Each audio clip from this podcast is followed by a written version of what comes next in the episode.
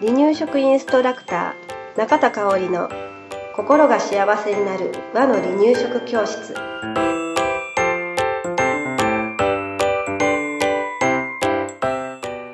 第55回です。番組アシスタントの山本智子です。よろしくお願いします。はいよろしくお願いします前回が、えーお魚の基本調理法ということでお話をさせていただいたんですけれど、うん今回はねお肉うん。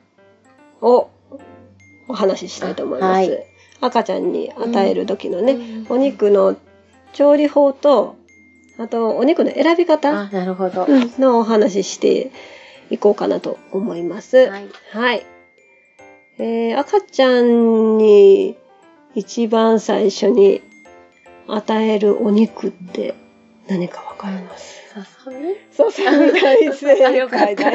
不安そう。にそうそう、不安そう。に。合ってるかしら？みたいな感じだったね。うん。あの、鶏のささみですね。ううん、鶏のささみがいいと言われています。はい。まあ、あの、お豆腐だったりね、うん。白身のお魚に慣れてから、から。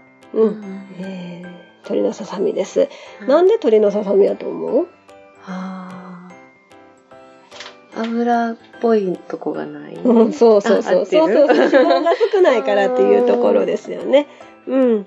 うん、ちょっとね、湯がくとうんパサパサと硬くなるという欠点はあるんだけれどね。。選び方についてはね、この2つですね。脂肪の少ない赤身を選ぶということと、うん。えーひき肉、鶏のひき肉は胸肉からうん。っていうところを大切にしましょう。はいはい。では次ですね。離乳食期のお肉を調理する時の調理法ですね。うん。で、まあお肉ってこの一手間かけることで赤ちゃんが食べやすくなるし、はい赤ちゃんの体にとってもとても優しく、えー食べやすくはい。なるということで、はい。えー説明させてもらいます。はいはい。えーさっきから何度かお話に出てるんですけれど、うん。えー肉の脂身うん。をまず取り除くということを大事にしてください。はい。で、鶏肉の場合は、うん脂肪プラスうん皮があついていることもありますね。うんささみだったら、うん。えー筋がねね、うんついてることもあるので、そこは取り除いてください。はい。うん、あの、皮、うんともこさんとか食べる子供うん食べ、お兄ちゃんは食べて、下は開いてる。ああ、うんわかる。なん、か、あのー例えば、うん。唐揚げとか焼いたりすると、うんパリパリになった状態やと食べれるけど、なん煮た時煮た時のトゥルンってした感じがね。うんそうそうそうそうんあれが。苦手やな、うちも、うんそう、カレーに入れたり、うん。おでんに入れたりする時もうん食べてくれへんな。うん。そう。まあ、いいかって思ってるんやけどね。うんうんうん。ね、うんなんか私はすごい好きやったから、皮好きやから。もう皮のとこ食べたいって感じだったけど、あれうん取るだけでも結構、あの、うんカロリーオフなるっていうのを聞いたから、やっぱり赤ちゃんにもあれなのかな、負あ、担。あの、負担にはなるよね。うん食べにくいし、しうんうん内臓の負担にもなるかな。うんじゃあ、あれ取り除くことでママもヘルシーになるってことだよね。ね。ですうんね。うん。まあ、そこの部分食べられへんかったってね。うん。どうってことないしね。ね。赤ちゃんやし。赤ちゃん、うん赤ちゃんやしね。そうそうそう。大人になってもね。ね。うん。そうですうん。ね。私も皮好きやからあれやけど。美味しさを知ってほしいとね、そうそうそう思っちゃうから。うんうん。大人になってからでも十分ですね。はい。はい。じゃあ、次はね、ひき肉なんですけれど、うんじゃあ、ひき肉の油はどうしたらいいんですかって。ね。私も今、油を取るって、頭の中でどうするんやろうってうん思って一個ず聞いてまつこうやってした。一個ずつこうやって取り除くのは、うん。ちょっと無理ですね。うんそうそう。無理なので、えー、もう簡単です。うん。ネットに入れてさっと湯がくうん。だけで脂ど。肪軽減されますので、うんそれを一回取り入れてみてください。はい。もう、お湯にジャーッとかけるだけでも、うん。もし、その専用の網とかがあるんだったら、うん。網にお肉入れてジャってかけてもいいかなと思います。はいうん、それだけでも大丈夫。はい。はい。で、あとね、お肉食べにくい子は、うん。あのーお肉の食感感触が苦手っていう赤ちゃん、うん結構多くないです、ビーって出して、ビーってね。うん。あの上手にお肉だけ出してくるのね、うん。ありますうん。ね。ありますよね。う。ん。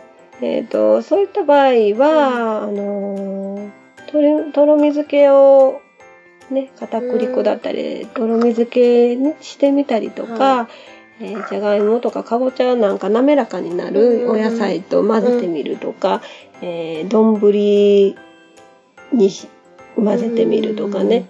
うんあ、食べやすくなりそうね。食べやすくなりそう。うん。うん。あと、例えば1歳になってて、他の食材はね、1センチ角とかうんになってるけれど、お肉だけはちょっと食べにくいからみじん切りにするとか、ほんの少しのひと手間なんですけれど、うんそれをしてあげると、まあ、少しずうつん。お肉が食べられるようにうん。なるかなーって。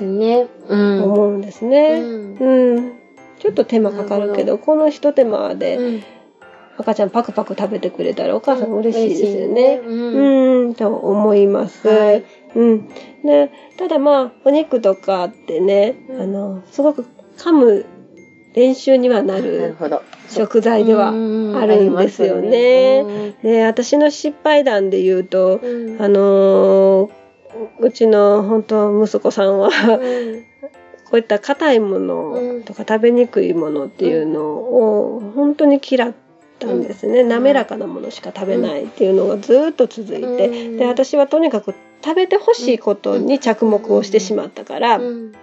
うん。柔らかいものばっかり食べさせてたら顎が育たなかった。っていう経緯があります、はい。前もねお話ししたことがあると思うんだけど、うん。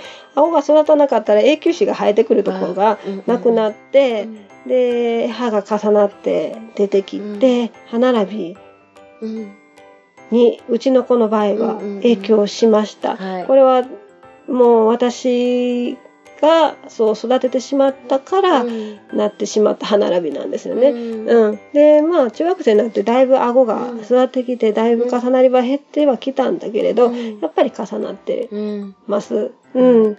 なのでね、うん。えー噛まなきゃ、何が言いたいかというと、噛まなきゃいけない時期には噛む練習も必要なので、えーたまには食べやすい方法じゃない、うん。ちょっと挑戦して挑戦してみようっていう日があってもいいかなと。思いますはい。ね。うん。すごく噛むことって大事だったんだなって思うので、はい。食べやすさ食べやすさをね、うん。ばっかりをお話ねしててはダメだなって、確かにそうですうね。ん、感じます、あのもちろん食べやすくして赤ちゃんに食べてもらって食事って楽しいんだよっていうことを伝えることも大事だけれど、うん。ねうん。噛まなきゃいけない時は、うん。あの噛む練習も必要だということを、はい。あのお伝えしたいなって。だからバランスですよね。そうですね。うん、私みたいにもうなんだよ、うん。こっちって思ってうんそっちに行ってしまうと、うん。そうなっちゃう可能性がある、もう全全員が全員になるわけじゃないけど、ううんちの子の場合はそうなってしまったので、うん。えーちょっと意識してもらえるといいかなって思いました。はい。はい。ありがとうござはいいまし、た。今日もありがとうございました。離乳食インストラクター協会では、離乳食の基本と和の離乳食の美味しさを学べる離乳食インストラクター協会2級1級講座を東京、名古屋、兵庫を中心に行っております。2017年2月から2級通信講座が始まります。ご興味のある方は、離乳食インストラクター協会2級通信講座で検索してくださいね。